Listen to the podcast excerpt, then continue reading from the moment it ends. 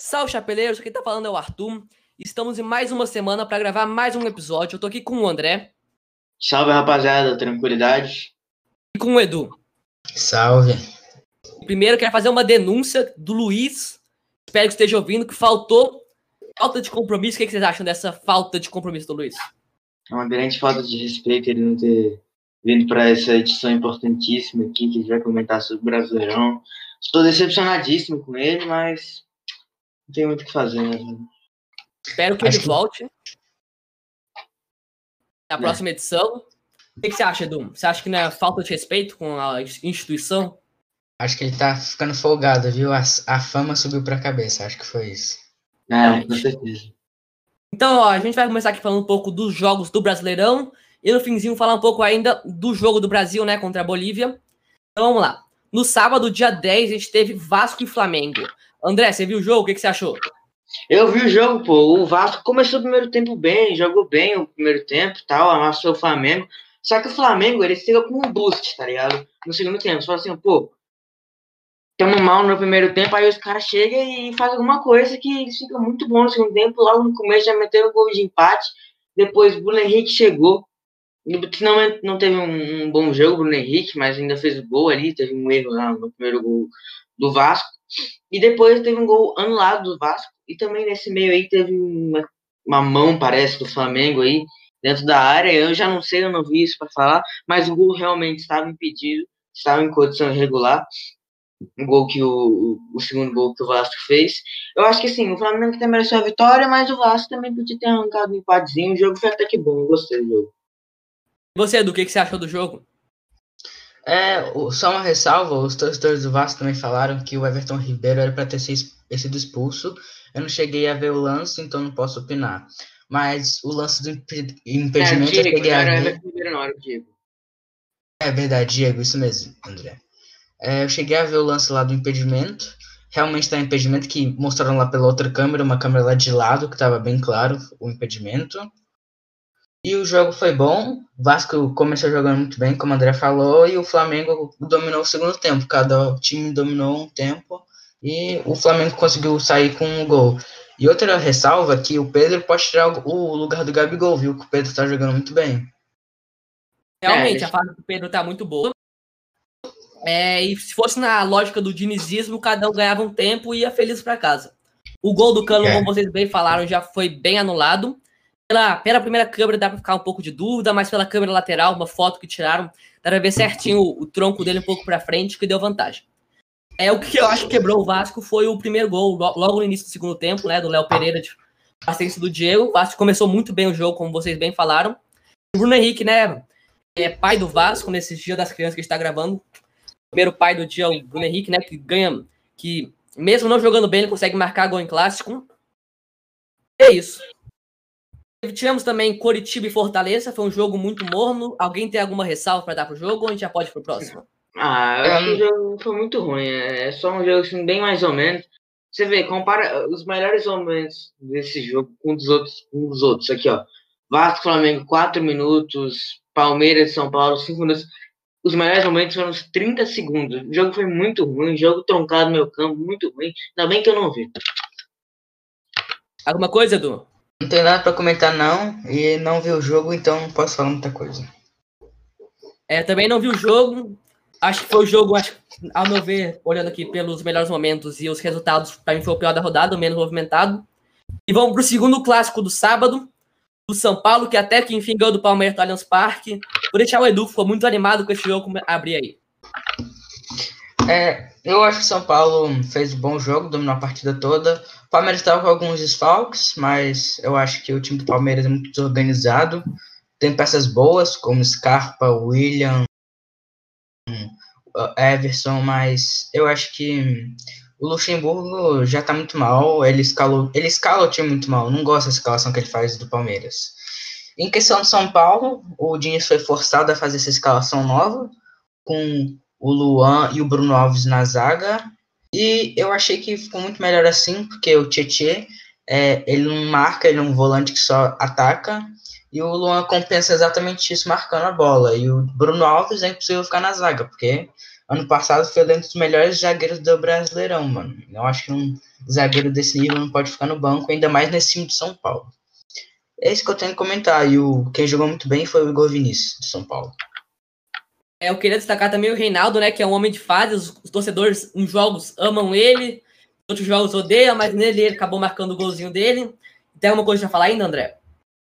Ah, realmente o São Paulo mereceu a vitória. Isso dá uma sustentada no Diniz, na situação dele, que tá difícil ainda, mesmo com duas vitórias seguidas, né, com o Atlético Goianiense na passada e agora o São Paulo, mas o Diniz ainda tem que manter uma sequência de jogos bons aí, pelo menos conseguir classificação do Sul-Americana, acho que se manter no São Paulo. E é isso, Palmeiras jogou mal e o Luxemburgo tá numa situação bem ruim agora, dentro do Palmeiras. É isso. Essa é a volta do dinizismo, né? Eu gostei também que o Pablo começou no banco. Eu não sou o maior fã do Pablo. Pra mim, ele não vale tudo que isso. Que a gente já comentou um pouco dele, né? Como decepção num dos episódios, eu não gosto muito dele. Indo pro último jogo da noite, tivemos o jogo da rodada, um massacre do líder em cima do Lanterna, 3-0 Galo e Goiás. E como torcedor, eu vou começar falando. Gostei muito da entrada do Savinho, jovem de 16 anos. Eu acho que essa boa atuação dele no jogo é muito importante para dar uma variabilidade para o time. Sem o Savarino, que foi convocado, é importante ter um ponta bom, porque o Marquinhos não teve uma boa atuação contra o Fortaleza. E o Sábio, no primeiro tempo, ouvi na rádio, só dava ele, toda a bola ia nele. Isso é bom para o Keno também, ficou livre. Do outro lado, não chamou o Sábio, não estava chamando muita atenção, então o Keno conseguiu fazer jogadas também. E quero destacar também o posicionamento do Sacha no gol do Natan, que ele fez o papel tipo do Firmino, ele não foi para a área, ele puxou a marcação para fora da área para deixar o Natan livre para marcar o gol. Vocês têm alguma coisa para falar desse jogo? Só quero comentar que o Keno tá estrela do Galo, né? Todo jogo tá jogando bem, não fez hat-trick, mas fez um gol, uma assistência. Acho que o Keno é um achado, não tava jogando muito bem antes, né? E no Galo encontrou bom futebol. E assim, eu acho que o Galo vai quebrar esse ciclo aí de somente um campeonato em tudo. Eu acho que o Galo vai ser bicampeão brasileiro 2020, 2021. Eu tenho essa esperança no meu Galo, no meu coração, meu Sampaoli. Não, o Galo é um time que eu gosto, eu tenho simpatia, né? O Flusão é melhor, mas eu ainda gosto do Galo. E teve uma ótima partida, com certeza. Destaque, né, pro Keno. Mas... tem que manter essa estabilidade, não tomando nos últimos jogos. Mesmo depois vindo uma derrota pro Fortaleza, o Galo aí veio forte contra o Goiás. Eu queria fazer um destaque antes de a gente passar pro jogo do Flusão, do Tadeu. O Tadeu que fechou o gol no primeiro tempo. Quem vê só o resultado, acho que não foi bom. A atuação dele não foi boa, mas realmente ele jogou muito bem no primeiro tempo. Era para ter ficado maior o resultado, mas ele catou muitas bolas. Também deu pra ver a diferença técnica entre o líder contra o Lanterna. Eu achei muito fraco o time do Goiás, eu acho que vai cair mesmo. Não tá sendo bem comandado, já trocou muitos técnicos. É isso, agora é um jogo do Flusão. E pode falar aí, André, você que é fã do tricolor carioca, que ganha em cima do tricolor nordeste, pode começar aí. Assim, o Fluminense teve uma partida interessante. Acho que teve o melhor primeiro tempo dos últimos 3-4 jogos. Teve um bom primeiro tempo, mesmo não fazendo gol e tendo um pênalti não marcado, né? Uma mão aí, acho que foi do Juninho. Bate a bola na mão, ele tira a bola, que tinha uma trajetória certa. O meu Flusão foi bem na partida. O Bahia até conseguiu atacar, mas acho que o Fluminense ainda foi melhor. Teve uma bola na trave. O Fluminense teve uma boa partida. Eu destaco aí a atuação do Nenê, mas principalmente do monstro, do melhor de todos, o melhor zagueiro do Brasil, Digão. Esse cara joga muito. Vandigão. Nossa, esse cara joga demais. A atuação de gala dele, 40 interceptações. O cara joga muito.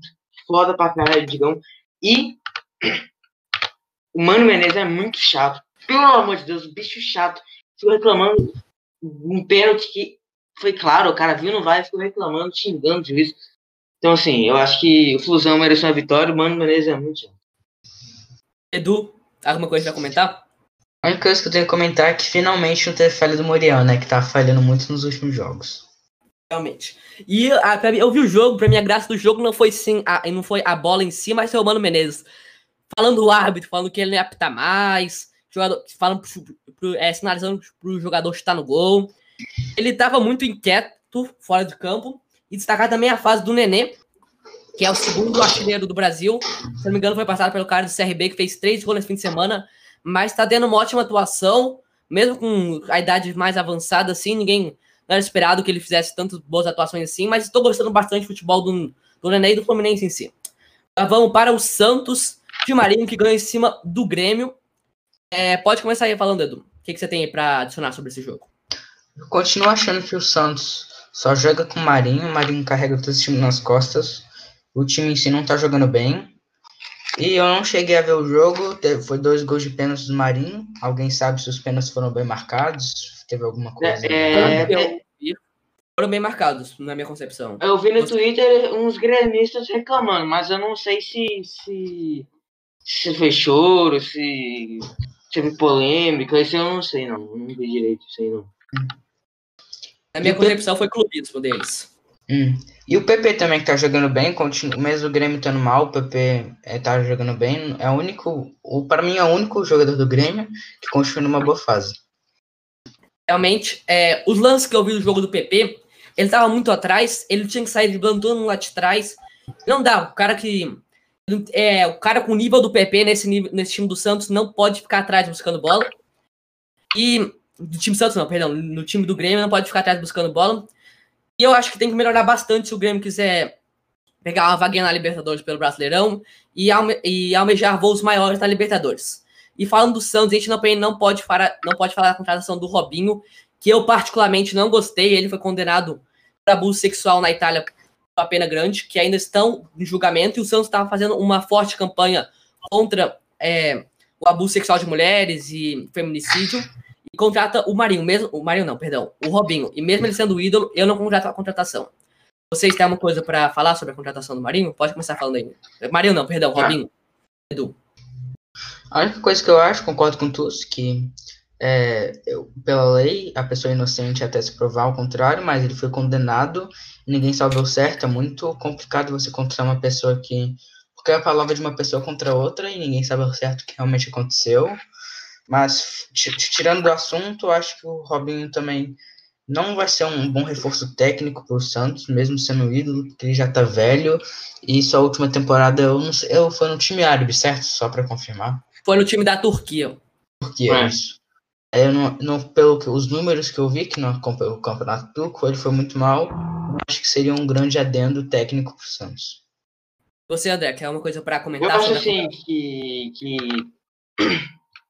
O Santos errou na contratação, mas, né, por esse negócio aí do abuso sexual, mas eu acho que ele vai agregar, assim, tecnicamente, mas que eu acho que talvez ele não jogue como titular, ele vai agregar, vai ser um bom reserva, se ele não acabar jogando bem, pode ser um bom reserva, que tem qualidade, tem história no time, mas eu ainda discordo da contratação, acho que foi num momento ruim ainda, um momento que até é um pouco hipócrita, né, deles contratarem o Robinho justo pela campanha que eles estão fazendo, contratar um cara que cometeu um crime que eles estão lutando contra é um negócio muito, muito estranho. Realmente, todas as pessoas que eu vi comentando sobre, não só profissionais da área, mas também torcedores, fãs de futebol, acharam que não devia ter essa contratação, mesmo ele sendo ídolo. É isso, vamos pro jogo do Bragantino contra o Atlético Goianiense. Sinceramente, estou muito decepcionado com o grandíssimo Red Bull Bragantino. Eles abriram um placar com o Claudinho. Eu particularmente gosto muito do Claudinho, eu tento defender ele, mas não tá dando. O Red Bull Bragantino tá muito mal. Eu não esperava no início do ano, quando ele estava com a companhia boa no Paulista, e comprados pela Red Bull, num embalo todo, eu achei que eles não iam estar brigando por rebaixamento, eu achei que eles iam ficar time de meio de tabela, mas pelo futebol que eles vêm apresentando, para mim é eminente que eles vão cair, e o Goiás tá muito ruim, mas por mim pelo futebol que eles apresentam junto com o Goiás, eles podem brigar para ser até o lanterna do Brasileirão. André, pode começar aí falando do jogo. Atlético Goianiense, por mais que tenha eliminado o Fluminense, eu não tinha que estar admirando, vai perder uma Wagner Mancini, parece que ele vai pro Corinthians, não tenho certeza da informação, mas pelo que eu vi aqui, exatamente. Há 14 minutos atrás ele foi anunciado para o Corinthians como novo treinador. Exatamente. Então eles vão perder um técnico que ajudou muito aí nessa que fez eles, que entendeu bem o time, conseguiu formar um elenco interessante, né? Mesmo com um time limitado, ele conseguiu fazer vitórias importantes contra o Flamengo, conseguiu eliminar o Fluminense na Copa do Brasil, ganhar do Vasco, várias coisas aí que realmente me fizeram ter uma admiração interessante aí pelo Atlético Goianiense. Bragantino, eu não esperava tanto deles, eu não esperava que eles brigassem para não cair, eu queria saber por 14º, 13º, por aí. Não jogaram bem nesse jogo, né? O Claudinho, que eu também gosto dele, é um bom jogador, queria no time, mas outros jogadores não vêm rendendo, como por exemplo o Arthur, que é um cara que eu gosto, que no Bahia, né, jogou muito bem, foi vendido por um preço alto, não tem uma atuação boa. Eu acho assim que o Atlético Goianiense vai perder muito fogo, perdendo o Wagner Mancini, e o Bragantino vai brigar lá embaixo. Edu? Eu não vi muito jogo, então não tem muito o que comentar, só comentando sobre o Wagner Mancini. Eu não gosto muito dele como torcedor São Paulino, acho que o trabalho que ele fez em São Paulo foi ruim. E a única coisa que eu posso falar é que no jogo contra o São Paulo, o Atlético Goianiense jogou muito mal. O Atlético Goianiense é um time muito instável, né? Voltando um pouco no assunto do Bragantino, grandes contratações que eles fizeram, desembolsaram muito dinheiro, como o Alejandro, que veio do Galo, junto do Cleiton, ficaram no banco. O Júlio César, pra mim, horrível, ele teve uma falha grotesca no jogo do Paulistão, tá sendo titular. E o Arthur, como o André bem citou, não rendendo bastante, pode ser o diferencial se o time ainda quiser sair dessa zona. Para mim, com a ajuda do Arthur e do Alejandro, eles podem tentar sair dessa situação tão ruim que ele está. Vamos agora para o jogo que teve o gol do Honda, né? Sport Recife 1 e Botafogo 2. Edu, pode começar falando aí do jogo. Teve gol do Thiago Neves também. Pode falar aí. Acho que o Sport começou bem, mas... tá jogando muito mal os últimos jogos. Conseguiu perder pro Botafogo com um jogador a menos, que teve uma expulsão. O Honda fez um gol muito bonito no início do jogo. O Thiago Neves fez um gol de cabeça. Eu pessoalmente não gosto muito do Thiago Neves como pessoa, mas pelo visto ele tá ajudando um pouco o Sport. André, o que você tem aí? Você gosta do Thiago Neves? O que você acha da situação do Botafogo, do Sport? O que você tem pra comentar aí do jogo? Thiago Neves, eu acho que Ele teve muita qualidade. Hoje ele tem qualidade, ele é ok até, mas antigamente, né, na época do Fluminense, o cara jogava bem pra caramba, né, mas sempre teve esse problema aí extracampo, né. Mas eu não queria ele no meu time, por exemplo, mas é um bom jogador ainda, o Thiago Neves. Honda, que tá, na minha opinião, estava, né, sendo utilizado mal aí pelo Anjônia. Quem é que treinava o... Paulo Autuori, se eu não me engano, é o Paulo Autuori. É isso mesmo, Autuori. É o Paulo Autuori. Ele colocava ele para jogar de volante, sendo que ele é meio armador. E aí o Honda rendeu ali ontem. Jogou bem, né? Fez um esporte que vem vencendo umas partidas importantes, né? Contra o Fluminense, perdeu contra o Flamengo na última, mas ganhou do Bahia, lá na Fonte Nova. Fez alguns bons resultados nos últimos jogos, mas perdeu pro Botafogo, que é um time que, para mim, tava lá embaixo do rodado, mas para um time que também briga no meio de tabela. Bonito gol do Honda, realmente, né? Honda, que agora que eu acho que vai começar a render mais essa posição, que ele não é um cara, convenhamos, com a idade dele. E na carreira dele não jogou muito de volante de marcação, acho que jogar mais solto, talvez armar o jogo, ter a presença de área. E tomara que o Botafogo não fique, né, sua um pouco, talvez beliscar uma vaguinha de pré-libertadores vai ser muito alto pro time, mas pegar por meio de tabela, eu acho que a posição do Botafogo nesse campeonato não é para não cair. E o André falou um negócio da Fonte Nova, que o Sport ganha fora de casa. Eu tô vendo que nesse Brasileirão não tá tendo muita diferença assim de ganhar jogo fora de casa, dentro de casa. A torcida faz muita falta. O que vocês acham? Você acha que esse negócio de fora de casa e dentro de casa, sem torcida, faz muita diferença? Eu acho que não faz muita diferença, não. A única diferença é talvez o campo. Por exemplo, o Atlético Paranaense, que joga no campo sintético. Mas sem ser o campo mesmo, a diferença de qualidade, que em alguns estados a qualidade é muito boa, outros são muito ruins, não faz muita diferença. E você, André, você acha que faz diferença? Eu acho que faz. Nem tanto para a primeira divisão, que... os times não são muito distantes, né? As cidades não estão tão distantes assim. Mas, por exemplo, na Série B é um negócio que muda muito, por exemplo. Sei lá, o cara vai do Sul até o Mato Grosso. Mais que a viagem não seja tão longa, tem que fazer várias conexões e é um negócio que acaba cansando o jogador. Então, acho que faz uma diferença. Né? Desgaste. Mas eu acho que assim, o público faz muito mais diferença desse negócio do desgaste. Também não tem muita diferença assim, talvez um pouco desgaste ou outro. Como o Flamengo agora que vai jogar jogar terça, quinta e domingo, para mim talvez tenha desgaste por conta do jogo, mas não pelas viagens. Eu acho que o tanto de dinheiro que esses times têm, eles conseguem dar um conforto, um hotel bom, tão fretado talvez às vezes, ou para confortar os jogadores. Eu acho que não faz muita diferença assim. Vamos agora para o jogo do vice-líder internacional. Que fase do Thiago Galhardo, não é mesmo? Eu estava discutindo aqui com o André antes de começar. E os números dele são absurdos. Ele já está tendo a melhor fase da sua carreira. E ele demora 56 minutos para participar de um gol. Seja com os seus gols no ataque ou com as suas assistências. Edu, pode falar um pouco aí o que você achou do jogo? Alguma coisa do Inter, do Atlético Paranaense? Pode falar aí, seus comentários. Eu esperava um pouco mais do Atlético Paranaense, sinceramente. Ano passado fez uma campanha muito boa na Copa do Brasil. Mas perdeu muitas peças.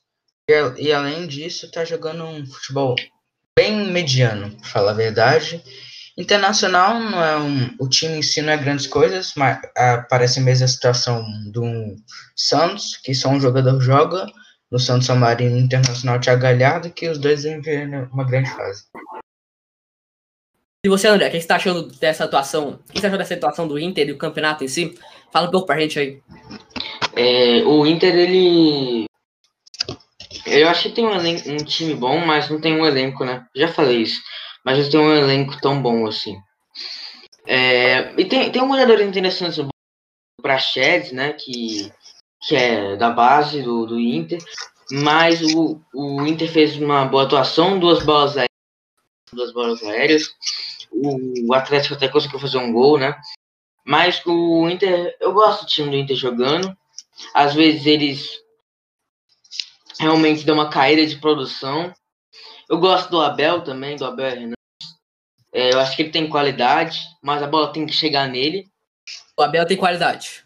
O Abel tem qualidade. Primeiro gol que ele tem no Brasileirão, depois daquela atuação. Eu colo muito o Abel, mas você acha que ele tem qualidade bastante, assim, para ser um dos melhores do Brasil? Não sei. Mas é um negócio, se a bola chegar nele, se ele jogar num Flamengo, que a bola chega no centroavante, né, que chega no Pedro, no Gabigol, ele vai fazer muito gol, né? Se ele chegar muito, a bola chegar pra ele, ele vai fazer gol. Ele não é um cara muito técnico, agora que eu gosto. O Atlético Paranaense caiu muito, mas perdeu muitos jogadores, né? Eu sabia que ele ia cair de produção, mas não sabia que cair tanto, brigando lá embaixo da tabela. Mas eu acho que eles ainda podem salvar um pouco, ainda tem jogadores de qualidade. Realmente o Atlético Paranaense perdeu muitas peças importantes daquele título da Copa do Brasil ano passado. Jogaram realmente muito bem. E eu não acho que o Abel não tá vendo uma boa fase. Eu não acho que ele é um bom jogador, assim como o André fala. Eu particularmente gosto bastante dele. Eu tento defender ele em cima do Luiz, que não está aqui, mas eu espero que esteja ouvindo e sabe que eu tento sempre ajudar ele, mas ele não me ajuda. Ele tá no mesmo patamar do Claudinho. E o Inter também tá achando bastante falta do lateral direito dele, do Saravina, eu acho que é assim que fala. Se não me engano, o Heitor saiu no meio de campo, saiu machucado, que é o reserva imediato, teve que entrar o Rodinei, que não vem sendo muito constante as suas atuações no Inter, ele pode ser preocupante para o time. E agora vamos para a situação triste do Corinthians, né? Pode começar falando, Edu, da falha do Praz e do jogo. O que você achou do jogo? Achei um jogo bem ruim. O Praz falou no início, foi um gol horroroso. Eu esqueci o nome do jogador agora. Lembrei, Léo Natel. Ele chutou de longe, a bola passou entre as pernas do Praz e foi gol. Depois teve um gol do Gil contra e um gol de pênalti do Sobral, que tá jogando bem no Ceará. Mas o Corinthians tá muito, muito mal. Tava com um homem a mais até os 62 do segundo tempo, ficou um tempão com o homem a mais, não conseguiu ganhar o jogo. E o Cássio também falhou, mas não foi uma falha tão grotesca assim quanto a do Praz. E acabou sendo expulso. E o Corinthians vai brigar para não cair, na minha opinião. André, o que você tem para comentar dessa fase do Corinthians e do jogo em si? O Corinthians não jogou bem, o Ceará também não jogou nada demais. Eu não sei assim se alguém merecia a vitória, se era para ser empate, mas assim, o Ceará vem balançando aí, né, na tabela. O Corinthians vem brigando lá embaixo, jogando mal pra caramba, mas eu acho que ainda tem salvação, porque ainda tem alguns jogadores de qualidade, como por exemplo Fagner, o Gil, o próprio Otero, Cazares, Luan e Jô, são jogadores de qualidade. Ainda tem a base também, né, que fez gol contra o Bahia, não lembro quem da base, mas eu acho que o André tá tendo problemas ali, eu vou complementar aqui o raciocínio dele. O Corinthians tá numa situação difícil realmente, mas tem jogadores com estrela, como a gente tá pegando aqui no pé no nosso podcast, o Luan, que foi rei da América recentemente, o Cazares, que joga quando quer, o Otero, que jogou bem no Galo, mas já não tava jogando também quando saiu. Eu tô preocupado de não ter Corinthians e Cruzeiro ano que vem. Tem várias possibilidades, eu acho que não vai ter, porque os dois vão cair. O Cruzeiro que empatou também com o Oeste, foi o pior jogo. Dizem que foi o pior jogo do ano, foi muito feio, foi os dois times da zona de rebaixamento. E esse Corinthians precisa de uma salvação aí. Pode complementar esse raciocínio aí, por favor, André. Não, era isso mesmo. Acho que ainda tem salvação com o Corinthians. Mas aí, eu achava pelo início do ano assim, eu não achei, pelo bom início na Florida Cup, eu não achei que ia estar nessa situação. Mas vamos ver, vai ter que jogar bem para poder cair, para poder não cair. E agora vamos para o jogo do Brasil.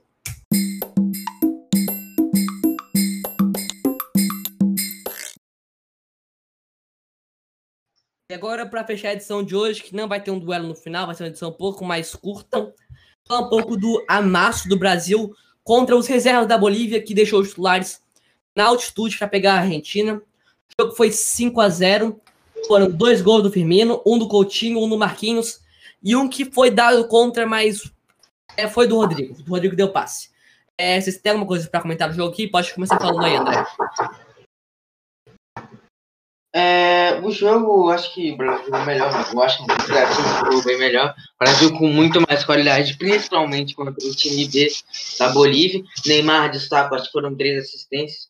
Firmino também teve uma boa atuação. E é só isso, jogo fácil, jogo que era pra ganhar, mesmo se fosse contra o time principal, um jogo fácil, jogo pra ganhar. É isso. Edu, você tem alguma coisa aí pra destacar? Acho que foi o jogo que todo mundo esperava uma goleada em cima da Bolívia, que o time é muito ruim. Coutinho, a única constatação que eu tenho que fazer é Coutinho, que voltou a jogar bem, Firmino também. Mas todo ano é assim, né? Todo ano a gente vai bem nas eliminatórias, eliminado pelo europeu na Copa do Mundo. Eu não tenho muita esperança não ainda. Exatamente, isso que o Edu falou é o que ele estava destacando pra gente aqui quando a gente estava em off, e eu concordo 100%. Os europeus, eles pegam times muito fortes no treinamento, né? Como, por exemplo, a Nations League, que rolou esse fim de semana. Tivemos Portugal e França. Foi, mesmo sendo 0-0, foi um jogo muito bom tecnicamente.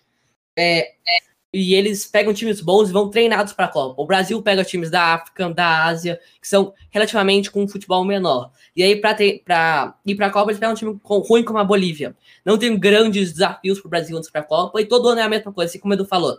Troy nas eliminatórias, talvez perde um jogo ou outro para uns times grandes, com as seleções com camisa, como Colômbia, Uruguai, Argentina, Chile, às vezes, e aí perde para um europeu na Copa. Eu gostaria de destacar também a entrada do Douglas Luiz, teve um ótimo futebol, acho que ele vai voltar a ser convocado. O Arthur não está tendo uma boa fase, o Douglas Luiz, para mim, pode vir ser importante na Copa do Mundo.